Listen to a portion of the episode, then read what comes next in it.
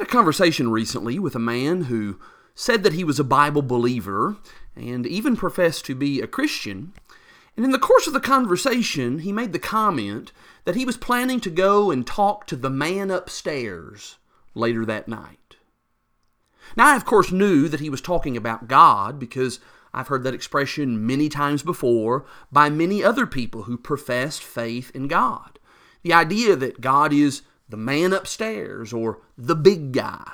That since God once put on flesh and dwelt among us, well, he really is, after all, just like us. He's just a man.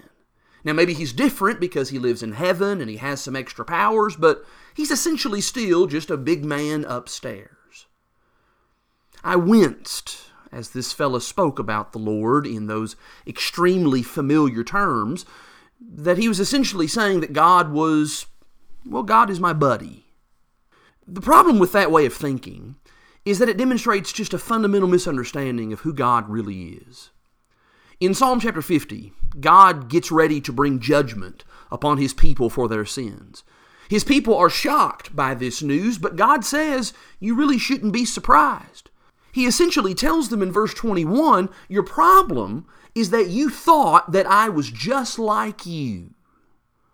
But God is not just like us, nor should we think of or speak of him in such terms. In Job, the ninth chapter, in the middle of all of Job's suffering and agony, Job understood the fact that God is not his buddy. In verse 32 of that chapter, Job humbles himself as he says, For God is not a mere mortal like me, that I should answer him or confront him in court. Job recognized that God is different. He is very different from us.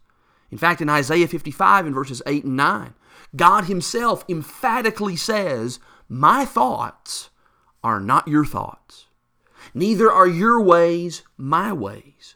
For as the heavens are higher than the earth, so are my ways higher than your ways, and my thoughts than your thoughts. Now, it is certainly so that God wants to be our friend and He wants us to know Him personally and deeply. But let's remember that even though God condescended to become a man and be like us, He also ascended back to His rightful place, exalted, lifted up on high. He is not the man upstairs. He is the great God and creator of the universe. He is grander and more glorious than we can even imagine.